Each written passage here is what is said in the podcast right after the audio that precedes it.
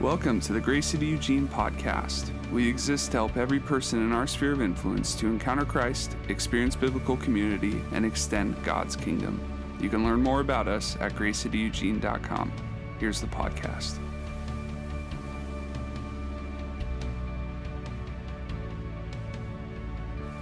And we are in week ten of Philippians. Um, I tell you what, I, I think I mention this almost every week, but every week that I get to dig into this and preach it to myself to get my heart right, to preach it to my church family, it, it does it does transform my heart and renews my mind. And so I pray that it's doing the same thing for each of you, and I think that today will be no different. And so some weeks I start with a story, you know, to draw you in or attempt to. Uh, today we're just going to get into the Word, because there's sometimes that God's word just draws us in enough, right? Like, it doesn't need decrypted or something. It's just, it's there. And so I do want to remind you the last few verses of last week, uh, because Paul, as he's going into this chunk of Philippians, he references it. And I know I had to continue to go back and be like, what did it say again? So I'm not going to expect you to just remember it. So um, we ended last week with these couple verses. It says, for his sake, this is Paul talking about Jesus, I have suffered the loss of all things and count them as rubbish, in order that I may gain Christ and be found in him, not having a righteousness of my own that comes from the law, but that which comes through faith in Christ, the righteousness from God that depends on faith, that I may know him and the power of his resurrection and may share in his sufferings. So Paul's saying, like, I gave all that stuff up because I have a pursuit of Christ's righteousness, not me attaining some sort of level on my own, like some sort of fleshly attributes or some sort of leadership that is just for my own gain. But he's saying, I am pursuing and putting aside all selfish ambitions for the sake of attaining and pursuing Christ's righteousness. And then heading into this week, Philippians three, we're going to start at verse twelve, and that's where we pick up. So three twelve, he says, not that I've already obtained this, meaning Christ's righteousness, or that I'm already perfect, but I press on to make it my own, because Christ Jesus has made me his own. Brothers, I do not consider that I have made it my own, but one thing I do, forgetting what lies behind and straining forward to what lies ahead, I press on toward the goal for the prize of the upward call of God in Christ Jesus. Let those of us who are mature think this way, and if anything you think otherwise, God will reveal that also to you. Only let us hold true to what we have attained. Brothers, join in imitating me and keep your eyes on those who walk according to the example you have in us. For many, of whom I've often told you, and now tell you even with tears, walk as enemies of the cross of Christ. Their end is destruction. Their God is their belly or their flesh, and their glory and their shame, with minds set on earthly things. But our citizenship is in heaven, and from it we await a Savior, the Lord Jesus Christ, who will transform our lowly body to be like his glorious body by the power that enables him even to subject all things to himself. This is God's word. Let's pray. Father, thank you for your word. I thank you for what you're going to teach us, reveal to us today through it. Father, I pray that your spirit would, would work in me, and that whatever comes from this message would fall upon open ears and an open heart. And God, that you would help us each take our next step in pursuing you and your righteousness. So we thank you, and we give this time to you in Jesus' mighty name. And everybody said, amen. Amen. I've, I, a little behind the scenes here, so many times when I'm preaching through epistles, like, I'll be honest, I just want to show up. An epistle is one of Paul's letters. I, sometimes I just want to show up and, like, read it and be like, all right, mic drop, and just go sit down. Like, some of some of this stuff, like, you don't need to really get into it and learn the original language and all that to be like, okay, I, I get it. There's something really impactful here, and, and you worded it in a phenomenal way that, like, that pierces through all the hardness that the world has developed around me, and it, it causes you to desire to change. And this is is one of those where it's like, man, you could just read that a few times, you'd be like, all right, I get it, let's press onward, right? We have an upward call. Like, we need to pursue truth, we need to pursue maturity. Like, cool, I'm good, like, that's in there. Um, but today, we're going to take those themes that are so evident as I read through it, and we're going to dig into it a little more. Because it's one thing to be like, that's great, I need to think about that, and to take it to the next level of, that's great, I need to do something about that. You, you understand? Like, we've, we've been there, right? Where we can hear things, we're like, that's a great idea. And then we can hear things and like, I should do something about that. And Paul is clear throughout this letter that the world is acting in a way that is different than the calling of righteousness and living a lifestyle that pursues Jesus. And that there is a way to live in pursuit of him and his righteousness. And that's something that's to be applied, not just learned.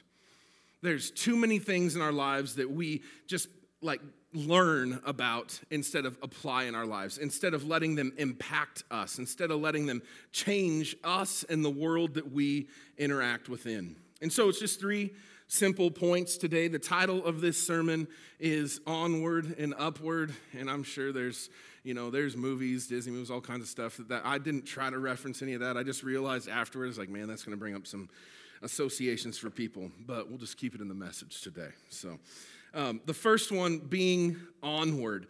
Paul is talking about keep running the race, keep going, do not stop, be heading toward something, onward, not just sitting back on your heels, but what are you moving on towards? He says pressing onward. Paul here makes it really clear that he has not already grasped the intimate knowledge of his Savior, Lord Jesus Christ. He has not attained any particular level or knowledge of his Savior. He's really clear that he desires to, and he's pursuing that, and that he should always be moving onward towards Christ's righteousness, but he's really clear, like, don't, don't get mistaken. I have not yet achieved it, and neither have you. And neither have you. He did not want his readers to understand him and his message is saying that once you are converted, once your conversion happens, once you give your life in faith to Jesus and you're pursuing a life after him, that this intimate personal relationship just automatically takes you to the end of the sanctification journey and you're just like, I've arrived. Because you can think that sometimes if you don't dig into what he's saying. Because he's saying, imitate me, right? He, he goes into that. He's like, follow the examples you've seen. This is how we live. But he wants to make sure here that people are not receiving it that, hey, I'm telling you this because I've arrived. He's saying, I'm telling you this because I'm pressing onward. I'm on the journey. I am not the perfect example of anything. However, I am pursuing Jesus with all that I can, even in chains. And I'm inviting you to watch me as I'm doing that and let that change your life as well. He's saying, I'm doing my best as your pastor to imitate Jesus so that you can have a glimpse of what it looks like to live this life. And even though it is imperfect, he is pursuing perfection or sanctification, whatever words you want to put towards it. And his conversion, his views of Jesus and Christians changed drastically. However, he had not reached some place of ultimate perfection, and he's making it really clear of that so that people don't just think, well, I can't live that way, so I'm going to tap out. Have you ever felt that way? Like, I clearly can't do that, so why even try? Why even start?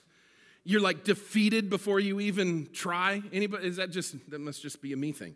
Um, he's wanting to make sure that him casting vision for what it looks like to pursue Jesus does not discourage people from even starting. That it doesn't discourage people from like, hey, you may be here right now, but one step at a time. Just pursue him, pursue him. And if you're struggling to know what that looks like, watch me as I do my best to pursue him. Now, a bit of a little side note, but not. Um, We see this word perfect used in Scripture a lot, and Paul drops it, and in different translations, it says perfect in referencing like his status and what he's pursuing even more, but it's un- it's important that we understand when this word is used in Scripture that there's actually different stages of it that it's alluding to, because when we think perfect, we think complete, no blemishes, it's just like this is the prototypical like example of something, right? And so that's actually not what this is referring to. There is actually three stages of perfection that as Paul writes when he uses the word that he's referring to.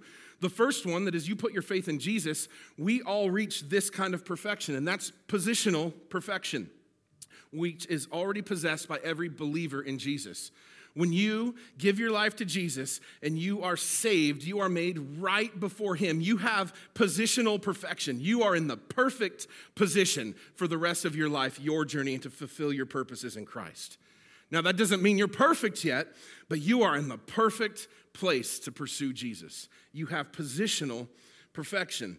And then there's this idea of relative perfection, which is like spiritual maturity, the journey of sanctification. So this would be in aspects in our life such as um, following the will of God, how we love others, holiness, patience, um, doing every good work unto the Lord. This maturity or sanctification is something that is achieved progressively. You don't say, I put my faith in Jesus, and like, boom, all of a sudden you come out of the phone booth in a Superman costume and you like got it all dialed, okay? It's not just a light switch. It's not some chip that's implanted into you at the moment of salvation. It is something that is progressively grown and matured in you. In Galatians, it talks about perfecting holiness, that this journey of becoming more and more holy and pursuing that like Jesus is a journey. It is not something that is just magically injected into you at the moment of you saying, I put my faith in Jesus as Lord and Savior.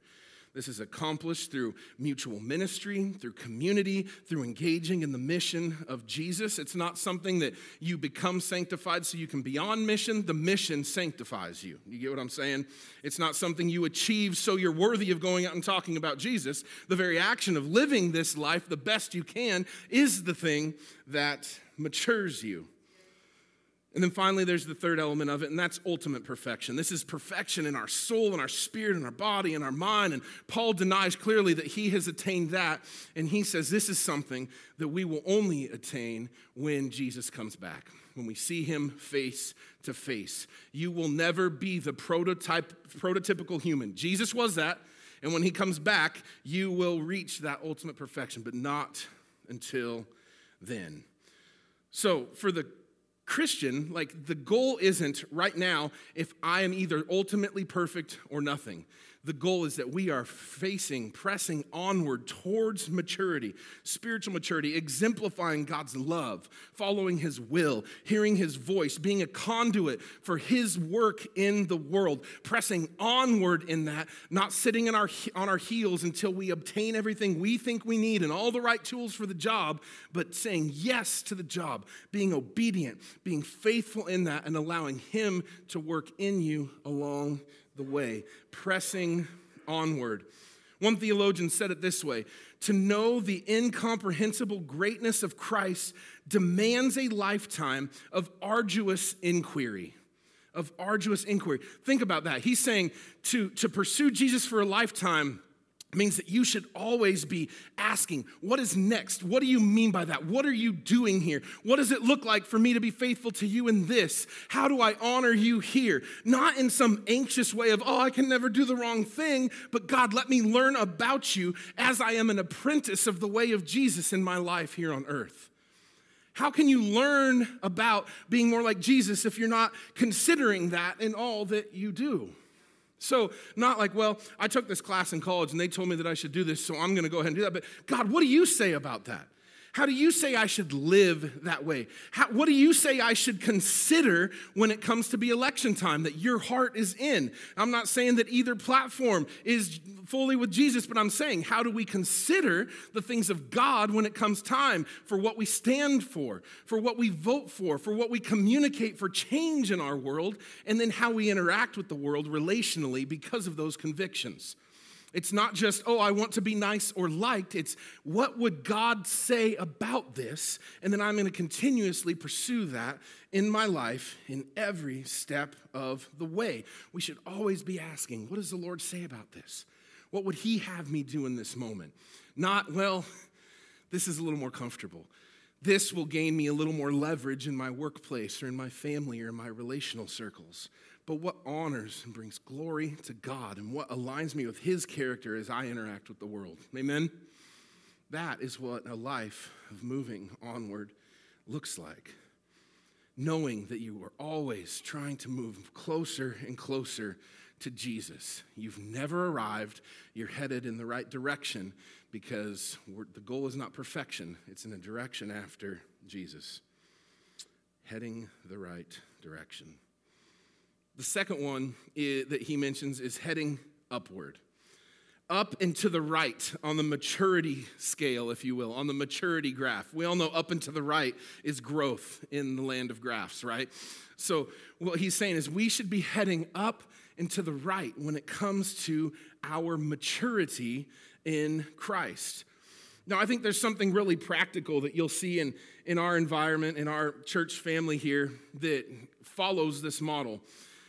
The world, when they want to bring correction or tell you that you could be better at something, the world will call you out. Have you ever had anybody call you out? Like, I'm calling you out, man. That's that's not cool. I'm calling you out. And what happens when you call someone out? You call them into isolation. You separate them, right? You're not calling them into anything. You're calling them into something that separates them, withdraws them from community. It does not paint a picture or vision for what can be. And here, like this whole call to maturity, call upward, we believe that we have the opportunity when we're in relationship with each other to call each other up. We go to the men's weekend, and there's some things that we're like, hey, guys, we need to do better at this. We call each other up. If I see that one of my brothers has said, like, hey, I want to be living this way. I want to be parenting this way. I want to be conducting myself in my workplace this way. And I see that they're struggling with that. I call them up. I don't call them out and say, hey, man, what's your problem? I say, hey, remember, remember this vision that you have for your life. Remember this vision that God's given you and how to conduct yourself at your workplace. You can do this. I believe in you. There is a higher calling and a higher purpose in your life. I, we help call each other upward because that is the direction of maturity in Christ. We offer a bigger perspective. And when we call up, we're not isolating people from community. We're coming around them as community and rallying with them and being with them in that. I believe in this age, or maybe it's been decades, but this whole idea of cancel culture. If we see something in someone we care about that needs to change, instead of just calling you out and canceling you, what if we led by example in calling people up? Calling them up to the calling of Christ in their lives, painting a picture that is much higher than the one this world gives them, that has a higher purpose, that they have to cast their gaze upward because that is where Jesus is. They keep their eyes on him, and that's what we're headed towards. That it's not about whatever the world is telling me I should do or what I should feel guilty for, but as a community, as people that love each other and are following Jesus, they're like, hey, there's a bigger picture in that than what you're currently doing. Can I be with you? Can I walk with you? Can I encourage you as you pursue that? Headed upwards and to the right on the maturity graph. Amen. We as a community, we don't say, oh, we just don't call each other out. No, but there is an alternative. If there's something that we need to talk about, we call up. We help cast eyes upon the high calling of Jesus and his mission and purpose for this world. Maturity will not happen without tension and challenge. Have you ever matured in something because, oh, my life was just super comfortable and I just grew by osmosis because there were mature people around me? Like, no, no. There's plenty of people in the medical field in here. Did you get super mature in your job because nobody ever corrected you or told you that you could do something better and be better at what you were doing? And they're like, hey, there's probably going to be lives at stake when you walk into the hospital, so do better. Like, you can do better than this. Like, that, that's part of maturing in anything. In anything. As a father, I have to be called up all the time, mostly by my wife because she's really gracious and she's there and she sees like, hey, you, I know you want to do better than that. You've told me your desire is for this outcome. Everybody's looking at Bree out of the side of their eyes. You've told me your desire is to be this way as a dad, and in that, that was not exemplified. How can I help point that out next time sooner so you can get better? You see, because I have a higher idea of what I want to be as a parent. And she's gracious enough and loving enough to say, hey, babe, do better. How can I help point that out sooner before that happens again? That is part of being in relationship and pursuing something and maturing in things together. It, those conversations are a necessity. And the moment we try to avoid tension and hard conversations is the moment we remove ourselves from the context where growth and maturity can happen. And family, this world that we live in requires us to be pursuing maturity. It requires us to be pursuing Jesus with fervor and with passion to deal with what the Lord has for us in these coming days. Amen? upward on the maturity graph. And the final one, and you may ask yourself, Pastor Chris, are you making up words now? No, I'm not. I actually looked it up to make sure. But the final one is truth word. Yeah. Hey, onward, upward, truth. It wouldn't be a sermon if I didn't connect the points somehow, right? Truth word, leaning or leading towards truth. Leaning or leading towards truth. Paul's saying, hold true to what you believe. Hold true. Don't waver from that. And he's warning us and the Philippians of this because when things get hard, rarely is the natural human inclination to lean into truth, even when truth is challenging. Our inclination is to make truth more palatable for us and others. It's to water it down. It's to settle, right? It's to maybe adapt our language and our beliefs for whatever lower common denominator may be around us, just to make things a little more palatable, to make it easier, because standing on truth when things are hard and you're called to be viewing upwards and be growing in maturity, that can be hard and that can cause tension, and some of your relationships may be challenging from time to time. But Paul is saying, hold true, lean into truth, lean into it, continue to head toward truth. Now, what is the truth that he's talking about? Like, I don't want us to be ambiguous on that. I'm like, hey, everybody, head truth word. Great, what, what is what is true? Um, I am not saying your own truth. I am saying quite the opposite of that. The truth is the life, death, and resurrection and the hope found in Jesus. That's what we lean into. Who is Jesus? What did his life look like? What was the example he gave? What did he do for us? What did he accomplish on the cross, making our status right before Jesus or before God if we would put our faith in Jesus? Like, he gave everything so that we could be made right before our Creator. That is the truth that we believe in, and we have hope for eternity because of it. So if it comes down to like, okay, The, the the way, the truth, the life, all of these things that we know to be true about Jesus, staying truth word in all of this means that is the focus, that is what governs my life, and I don't adapt it to whatever cultural norms or challenges may come my way. I don't adapt it. Now, clearly if Paul is saying, hold true, don't waver, there's probably something else happening here that's trying to pull people away from the truth, right? I think we could... We could kind of draw that from what he's saying.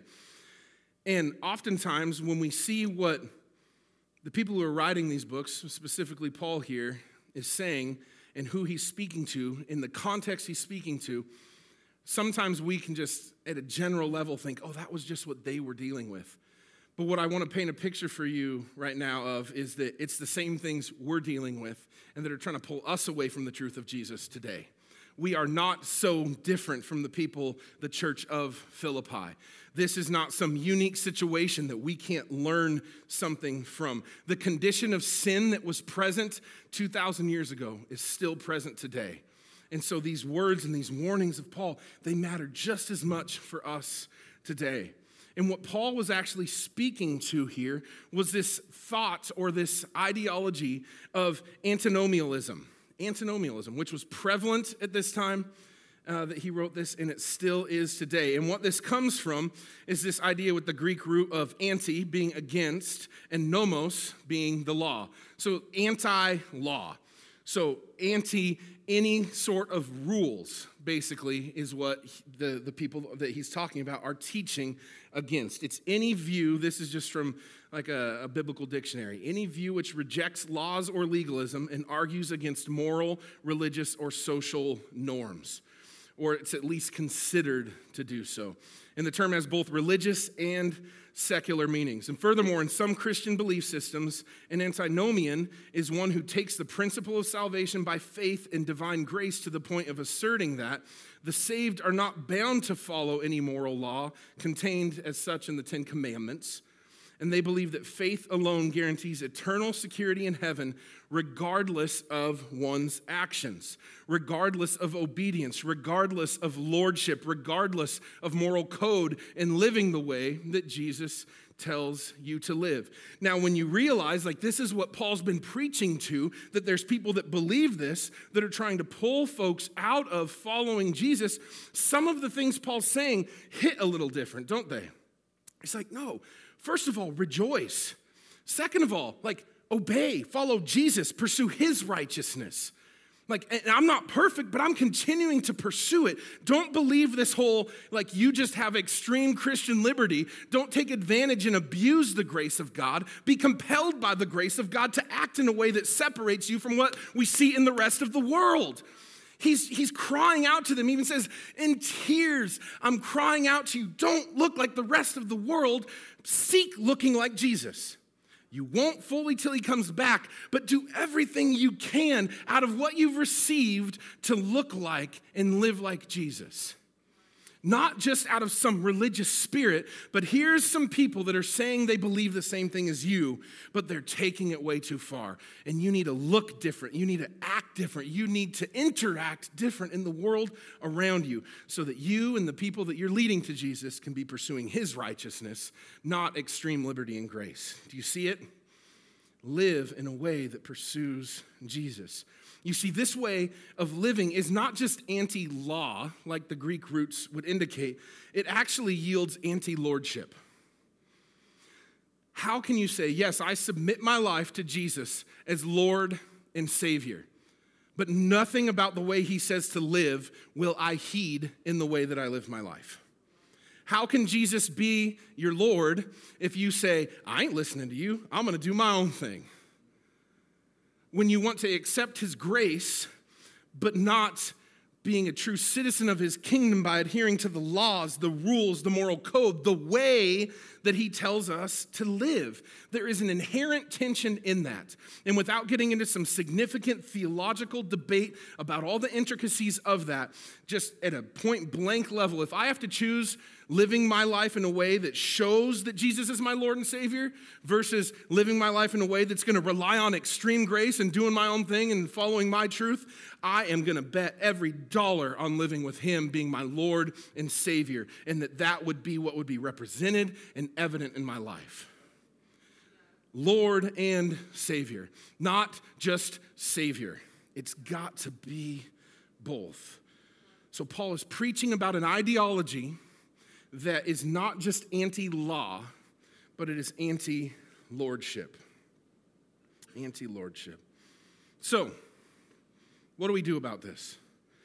What does this mean for us? That's a little bit about what Paul's speaking to them about. What does that mean for us? Sorry, it got really loud outside all of a sudden. It was a little bit distracting. Somebody's pressure washing. Um,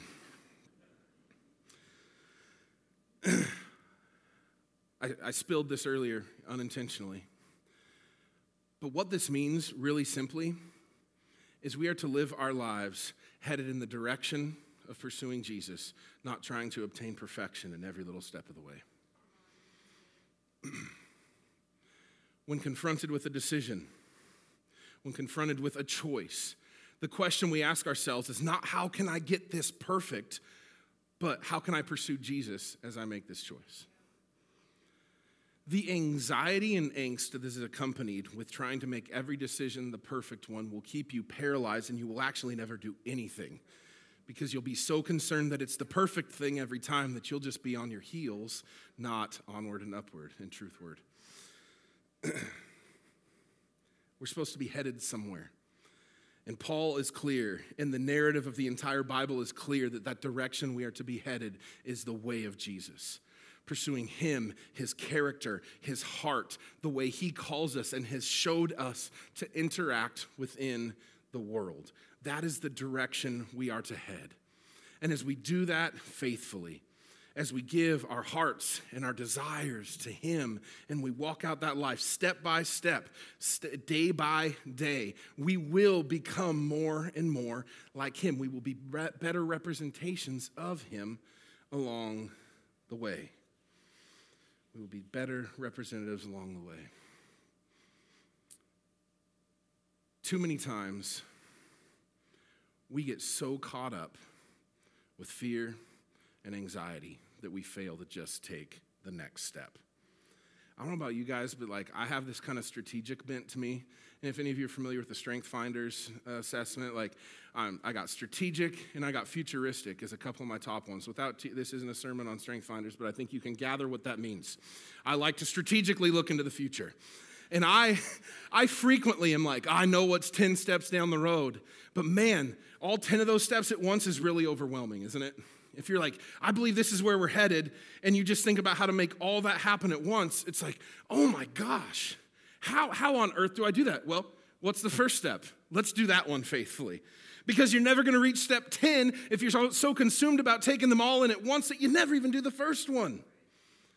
It's like doing a remodeling project or some sort of construction project, right? You look at the whole thing. You look at what they've been doing in this building, and it's like, oh my gosh, how do you even accomplish all that while having people meet here all throughout the week? And as imperfect as it may be, one step at a time, right? The best you can, one step at a time. And maybe you don't get all the painting done when you thought you would, and it's got to go into the next week, but that's okay because you're still making progress because you're headed in the right direction. Maybe there's things in your life right now that you believe God has called you to take steps in, and it's going slower than you would like it to. And you feel like sometimes the growth is stunted, either by circumstances or your own immaturity. But when you look back, if you're faithful to just take those steps, even if they're little steps, at least you're headed in the right, at least you're headed in the right direction. See, participation's better than observation. It can be discouraging to be like, man, I didn't even take a whole footstep. I just barely moved forward. Yeah, onward, upward, truthward. You're heading in the right direction. You're pursuing Jesus. And enough of those little steps, you're going to look back in six months and be like, oh my goodness, God is so good. He is so faithful. What he can do with the faith of a mustard seed in my life is I just take incremental steps forward. It's not about getting to step ten right away. And some of you in here need to hear this because you're so focused on step ten that step one just seems insignificant. But the reality is the first step is the most significant of the ten because a high percentage of the world we live in never takes the first one. They get caught up in analyzation, paralyzation, and they never do anything because they're so focused on it being the perfect step that they don't take a darn step. Would we be a community of believers and followers of Jesus that would be fine taking those incremental steps because we know it's taking ground in the name of Jesus? Worship team, you can come up. On the topic of taking ground, Matthew sixteen eighteen says this, and I tell you, you are Peter, and on this rock I will build my church. Now, we've all heard that before.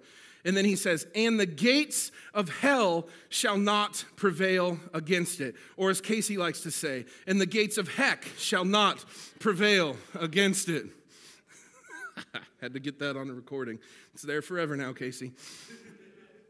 The gates of hell will not prevail against it. Have you ever thought about what that means as far as us taking steps forward, going onward, going upward, relying and heading towards truth at all times? Do you know what that means for advancement? And in this language of the battle between good and evil that we are engaged in, all too often we read this and we say, oh, that's great, the gates of hell won't prevail, so that means when the devil's attacking the church, those gates won't, won't prevail. But that just doesn't make sense if you know what a gate does. A gate is something that keeps out the opposition. It is a defensive thing, right? You close your gates because you don't want people invading your territory. You don't want people coming into your space. So when it says the gates of hell shall not prevail, that doesn't mean that this big bully enemy won't prevail against the church attacking you, taking ground. That means as you head onward and upward and you lean on truth and you take ground step after step in the name of Jesus, those gates will not keep you out, church. That's what it means. It's an offensive thing. We are taking ground in the name of Jesus and the gates of hell won't prevail. This is not us having our gates, that, that hell will not prevail against the gates of the kingdom of God. No, the kingdom of God will not be kept out by the gates of hell.